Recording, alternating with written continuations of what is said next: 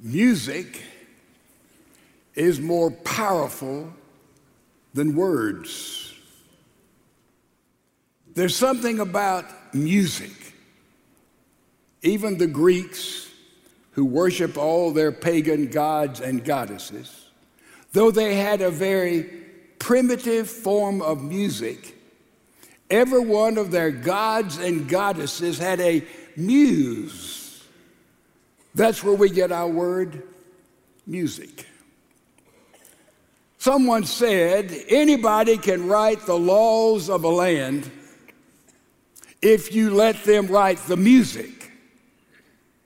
You see, ladies and gentlemen, music is like sex, it's sacred. But you can take something that is sacred and so confuse it and misuse it. Music is a powerful thing. It's, it's as powerful or more powerful than nuclear power. We're, a lot of people are afraid of nuclear power. Nuclear power can be a fabulous thing, and it can be a devastating thing. So it is with music. You remember that when Plato wrote the Republic, that is a classic document on how a state, a nation, is to be run. In his book on the Republic, as to how a country and nation should be run, he gave two pages to economics. He gave 40 pages to music. Because Plato was right, he said the first thing we should learn in education is music. Music cuts across our emotions, our standards as to who we are or who we think we are, it just explodes in us because music, ladies and gentlemen, is cosmic. It's cosmic. It's, it's the other world coming and visiting in this world.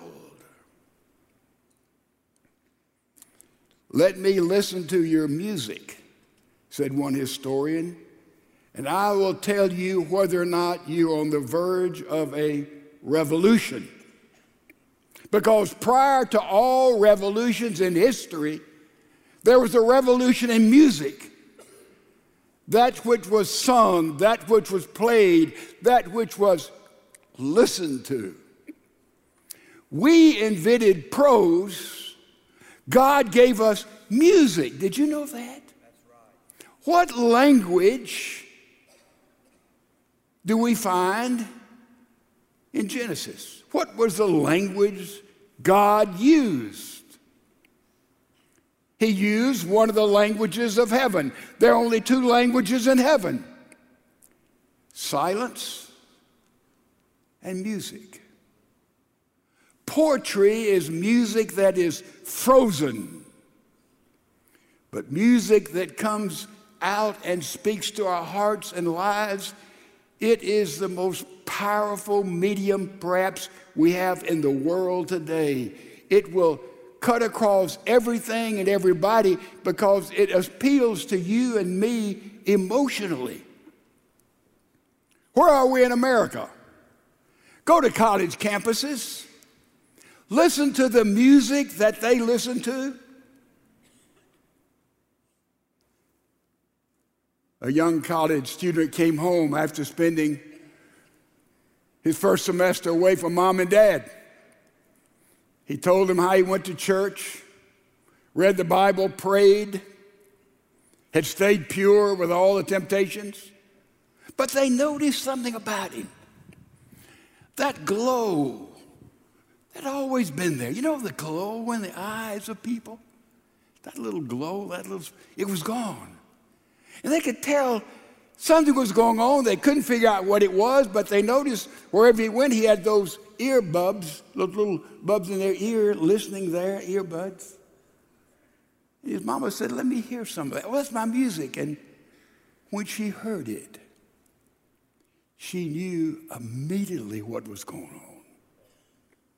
Ladies and gentlemen, most of us in this room have no idea of the contemporary music, the hard, cold, demonic rock so many times, or the rap that our kids are constantly pounding in their head, saying, that's just our music. It is devastating to the mind, the life, and the soul when that pounding thing is heard. I told you before, in the summer, I sit on a little balcony, second story. And I see kids going to the beach every day, going right down in front of me. They have all that booming music up there, and I sit there astounded. Believe it or not, I'm not naive or super pious. People think, oh, those preachers don't know what's going on. Ladies and gentlemen, we're exposed to more garbage and trash in a week than most people have in a lifetime. That's a part of our calling. That's who we are in Christ. So don't be misguided. That's some naive guy. No, no, no, no. Not profanity, vulgarity, but violence, rape, desecration, brutality, inhumanity. Every kind of perversion you can imagine is pounded and pounded and pounded into their minds.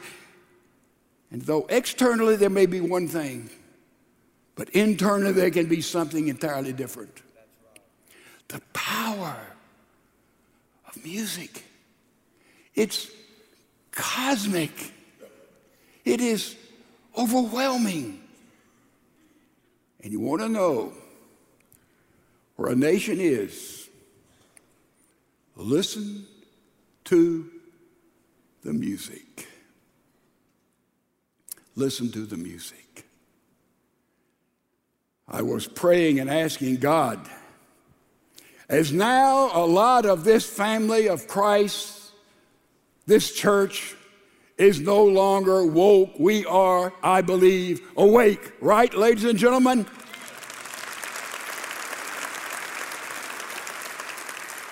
We're not totally awake, but how do we take the gains that we have made and continue to make gains on the turning around of our culture and our society. I said, How do you do that?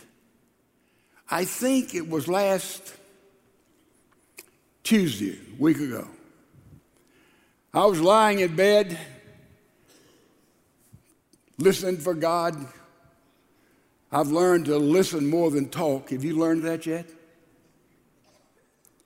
Listening to God and asking just the question I have proposed here. What, what do we do to, to wake up and stay awake in a reverse culture in every area, especially in music?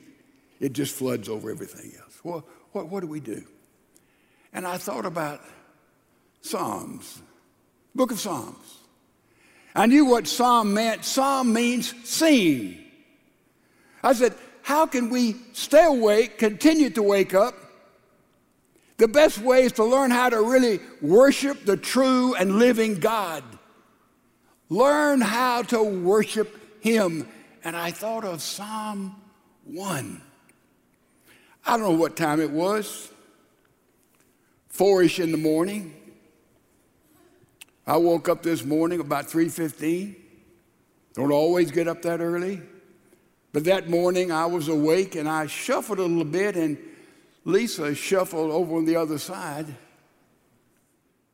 Winston stayed asleep. and I said, You're awake? She said, Yes. I said, I didn't mean to wake you up. I didn't know my thinking had spread and awakened someone else, my wife. And I said, I was just thinking about Psalm 1. She said, What? Yeah.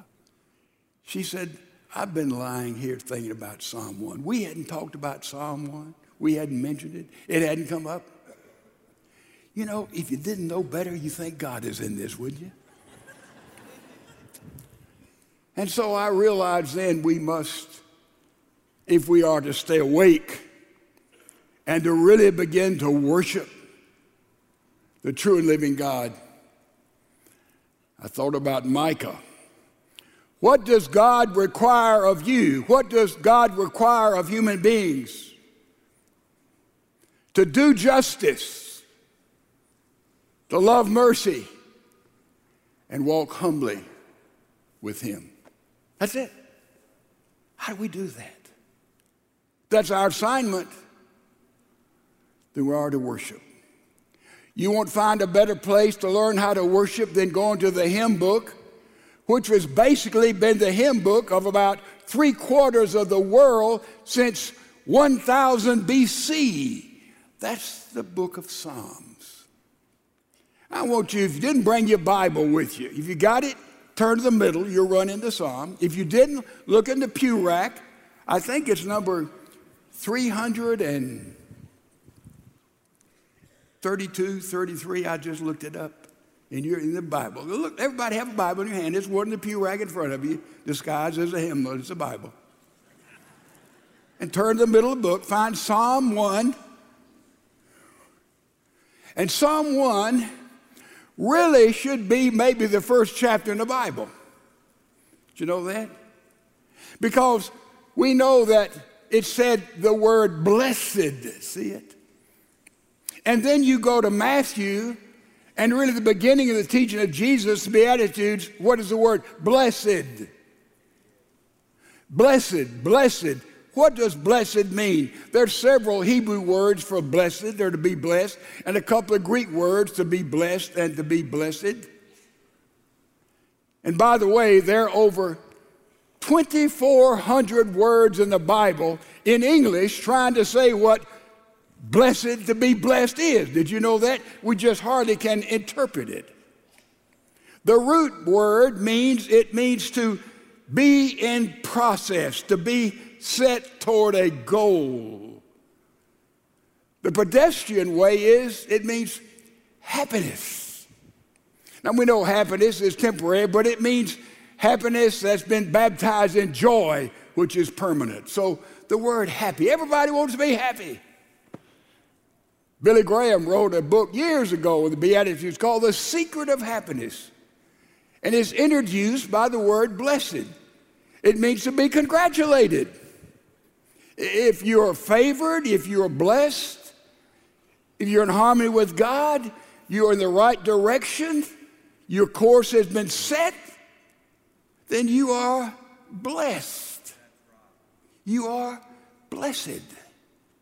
And then you read in Psalm 1, it says there are two paths that we take. And by the way, what the choir sang today about decisions, about choices, no way, Rodney, and they knew what I was going to speak on, but it fit perfectly, perfectly with our thesis and what we're about. About making the right choice, going on the right course. Robert Frost, the poet, talks about coming to a wooded area. And he said the, the road, the pathway divided. And you had to go to the right or to the left, or the left or the right. He had to make a decision. And Frost said, he took the way less traveled by. And that made all the difference. Did you get that? Did you get that?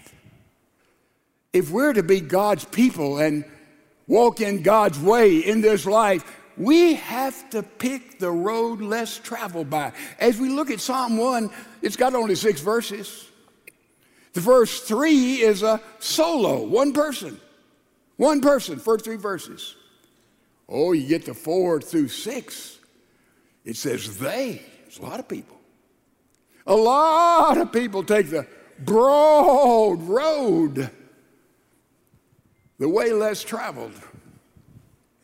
The way less traveled, the way to happiness. There's not people just running down that road. Let me tell you something. We need to come to the recognition that just because I'm a Christian, oh, I say I'm a Christian, does that mean that you and I, we're really Christians? I saw a guy recently had a big cross around his neck. Don't see I could stand up straight.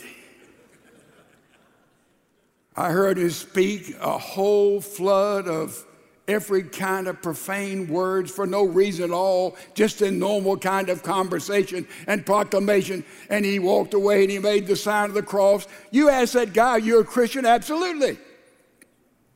Here's a spring of water. The sign on the water says, pure, cold mountain water flowing right out of the streams at the top of the peaks. Pure water, big sign. Boy, you go and pour some of that water in a glass and drink it, and it's dirty, it's contaminated, bugs are in it. You spit it out. Was that pure water? No way. So there has to be evidence in your life and my life as to which path we're walking, regardless of all the words we put out and the professions that we make, or how many times we've been baptized, homogenized, vulgarized, or sanitized. The proof is in the life, the path we are now walking, ladies and gentlemen. That we need to understand. You say, well, you're being awful pious and awful judgmental. No, I'm not. I know it's all by grace. But God has spoken clearly here in just the first psalm. You're going one way or the other. There's not any side roads. Look at the path here. Look, look at a little graph up here. I think we've got it. We're going to see the path of happiness, the path of cynicism, the path of happiness, rightly drawn, would be sort of narrow. It would probably be uphill. The path of cynicism would be wide, beautiful, flowers, all downhill, easier to travel. Let's see what the psalmist tells us. Hope everybody has Psalm 1. I hope you'll bring your Bibles with you as we begin to study Psalms a little bit now before we get in Christmas, then a lot when we get into January. We're going to, I pray, learn how to sing in our hearts, if not with our lips and our voices. Praises to God as we're taught to do it in the fabulous hymn book of the Bible. I mean, you go to Jerusalem, they would sing going up the hill. They would sing coming down the hill. They would sing in the middle. They would do their chants. Listen, if you read Psalms, you know what you discover? I said, How did he know that about me? How did he know that's where I need to pray? Man, I'm down and defeated. And man, how, did the psalmist? He's been right there with me. The Psalms covers every kind of nuance in life mountaintops and valleys, applause and boos. It's all in here. When you read it, you see these are interceding in words that aren't too fancy, really. We think praying is Almighty, omnipotent God who. Praying is sometimes, oh me. Praying sometimes, Lord, I'm mad. I, I don't understand.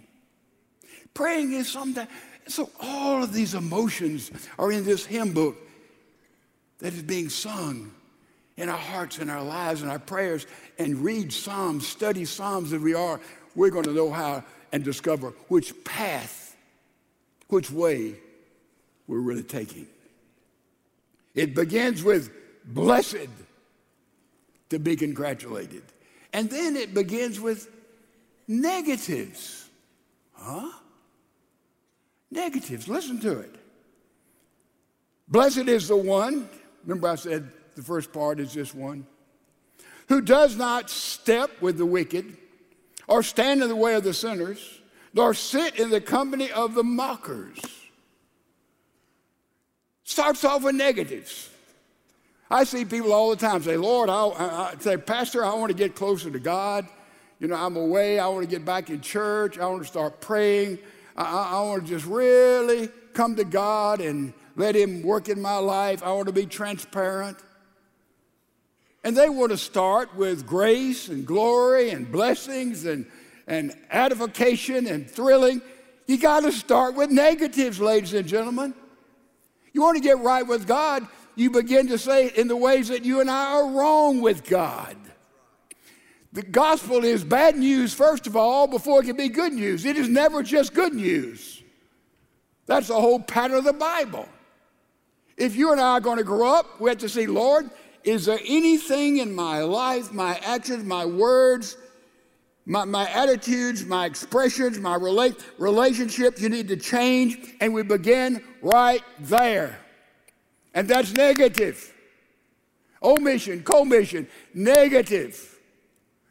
Say, well, I don't know what that would be. Guess at it. You'll get it the first time, just as I do. Blessed is the one, first of all, King James says, walking not in the counsel of the ungodly. Counsel of the ungodly. What is that? You go to someone who you want to know something about something, or you have a decision to make, and you seek counsel from them. And if they don't know God, they're going to give you ungodly counsel that you might like. Oh, yeah. Ungodly counsel, you, oh, that's what I was hoping for. They say something like, you know, everybody else is doing the same thing, don't worry about it. You ever had counsel like that? Or nobody will find out, it's okay. Ever, anybody you ever thought like that? It's all going to work out. Don't be so sensitive. This is a new world ah, ungodly counsel. You may go for legal counsel. Say, legally, this is all right, but it may be ungodly counsel. Don't be fooled by that. Man's law is not coordinated with God's law. So, what you don't want to do is walk, keep in step, get counsel from those who are ungodly. Who are ungodly. Oh, yeah. Then what does the next thing says? Not only you don't keep in step with them, you don't stand up with them. You'll say, well, I'm going to stand with this group of people. You stand up. Where? What does it say? Don't stand up in the way with those who are living lives counter to God's call and counter to God's purpose. If you stand up with them, you're associated with them. If you stand up with them on this earth, you may have to stand up with them when you leave this earth, and I can tell you, not a one of them be standing. Right. Every knee shall bow. Hallelujah. So, got to watch where you step. Got to be careful who you stand around with. Oh, and the last one. You sit in the seat of the scornful.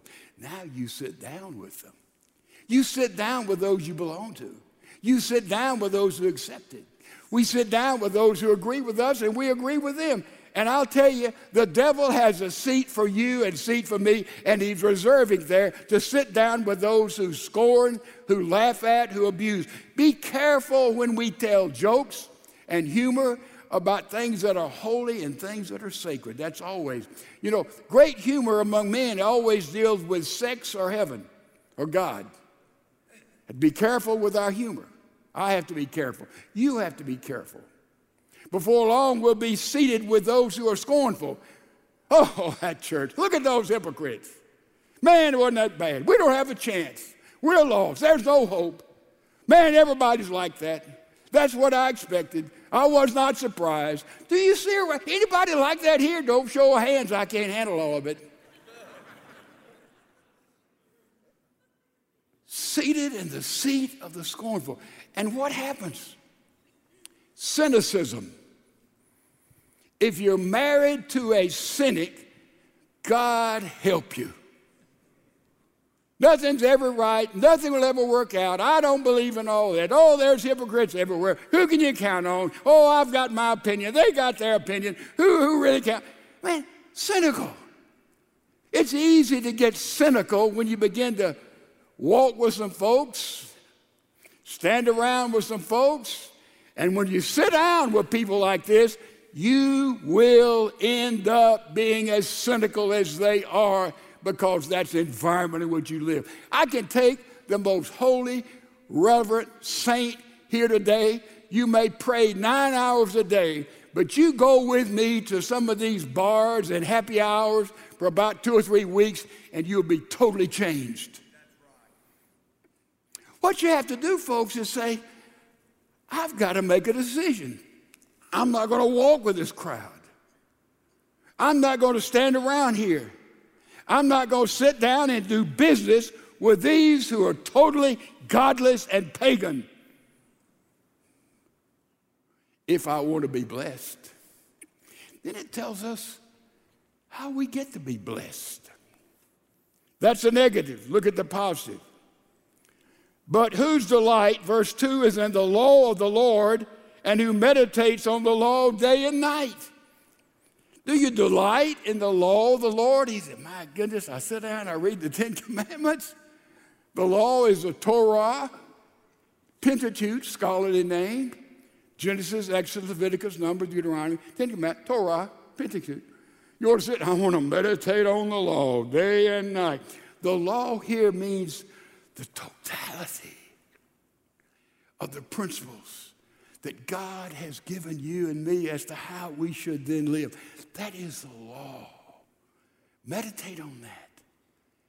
Man, just think about, you say, oh, I wonder why there's all the cosmos out there, all the planets and all the black holes. And listen, you can go in this direction up and you will go to infinity. There's no end to it. You can go this direction in your heart in your mind and there's no end to it. It's infinity. God has put it there, I think, to let us know that there's so much more beyond what the astrophysicists and what the anthropologists and what all the brilliant people can know.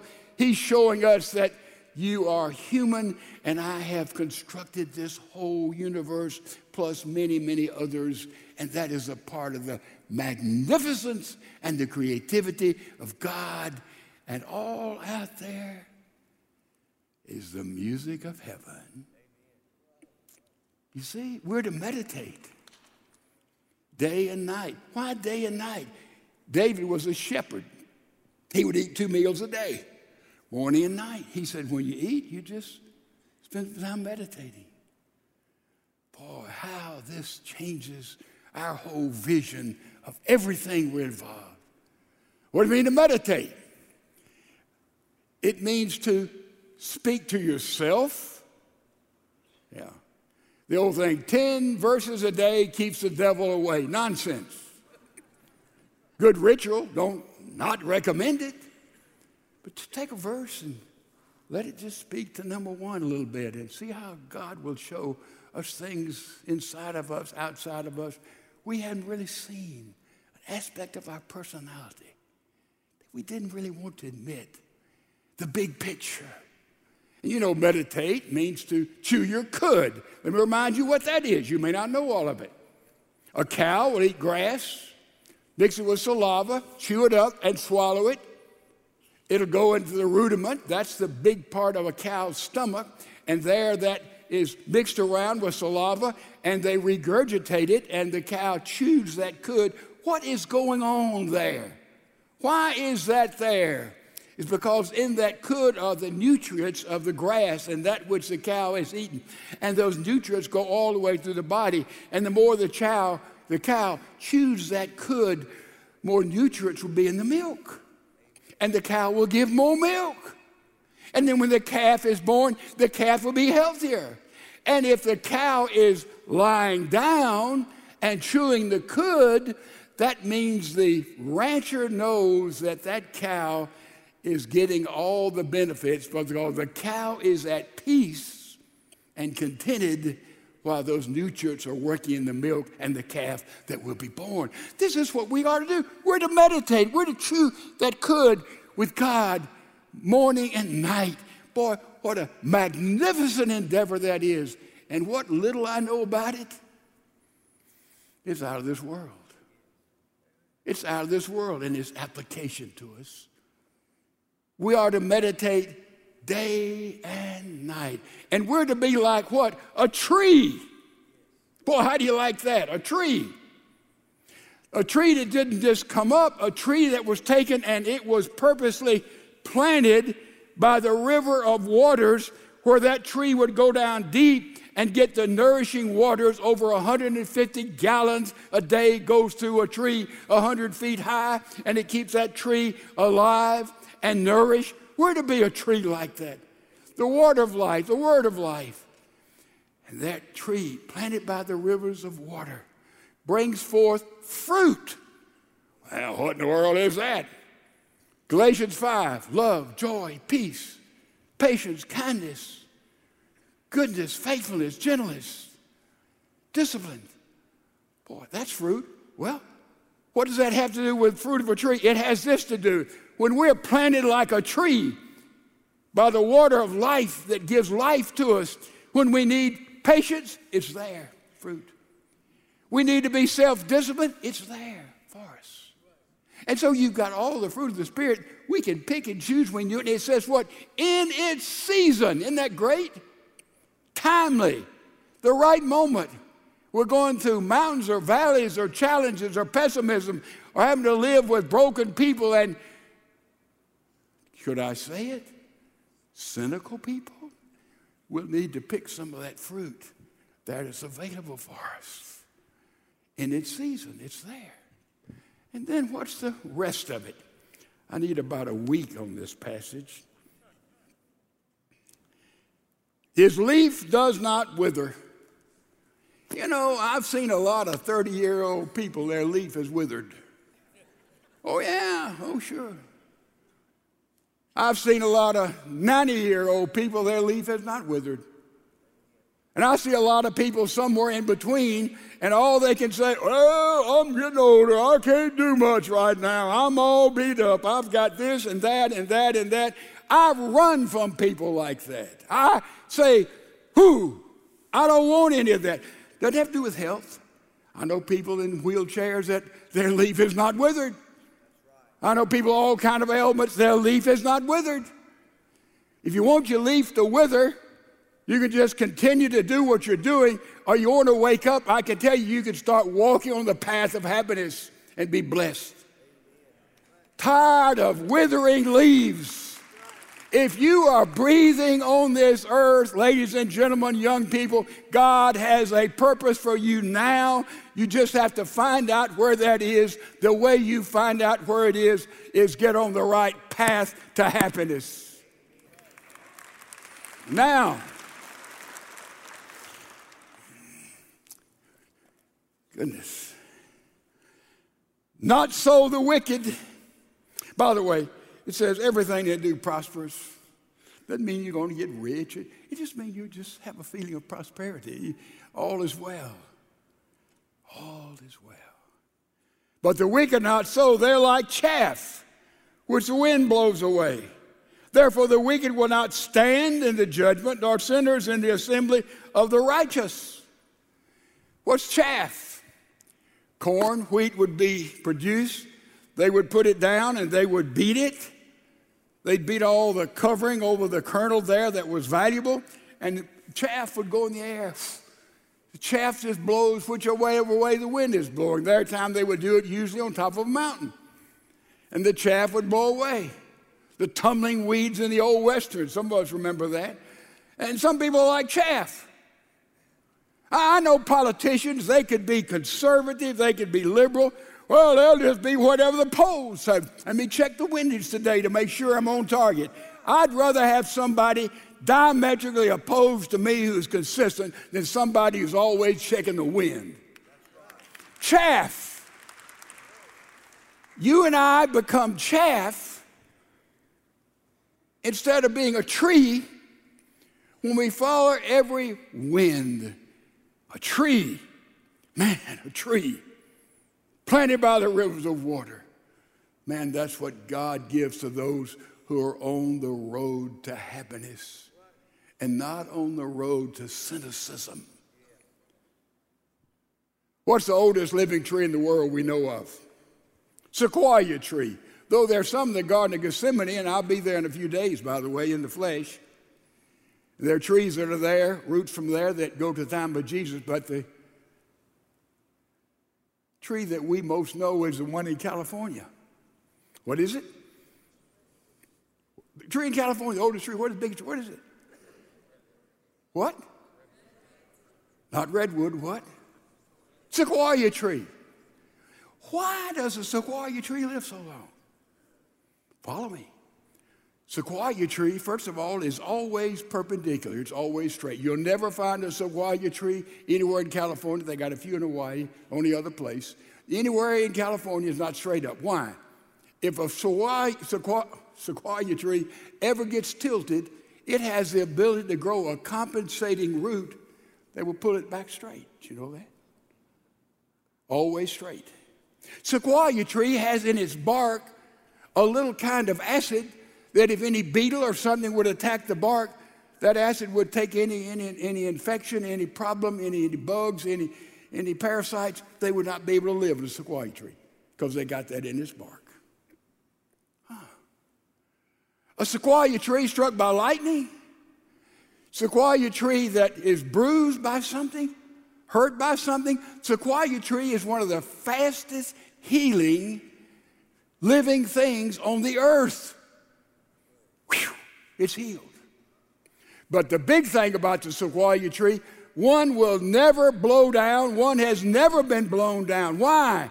Because it grows in clumps. All those sequoia trees in the forests of California, their roots are so intertwined with one another to blow down one tree, you'd have to blow down all the trees. And they don't have any wind yet that God has unleashed is able to do that. Does that ring true for us as members of God's family? Man, in the church, I get tilted, somebody will straighten us out if we'll let them. In the church, man, if something's bugging us or eating, there'll be people who'll come with a balm of Gilead and do some healing. In the church, my, if we're scarred and hurt and bruised with the death of a loved one or sickness, you just stick around. There are people who will be there who will love you and listen to you and care for you. In the church, if we get tilted over, we've got all the family of God. Our roots in God in Christ are all bound together, and nothing can take us down as a body of Christ. The question is are you really chaff? Be careful. Or are you like a tree? A tree or shaft. Flowing with the wind, get along to go along. Man, I'll walk with anybody. I'll stand around anybody. Oh, I'll sit down with anybody. Where are you? Where am I? Ralph was practicing his guitar, 12 years old. His goal was to be a guitarist. Boy, his fingers were slow. He was trying to learn how to play Happy Birthday, having trouble. An angel came and picked up Ralph and took him to Carnegie Hall. And there was a guitarist there, virtuoso he was playing the guitar with flying fingers, with beauty and majesty and glory. And Ralph just said, Wow. The angel took him back and said, Ralph, you just stick with it. And in a handful of years, I've let you see ahead. That's who you're going to be. That's who you're going to be. That's you. In order to reach everybody on the level that you are biblically, Tom Landry,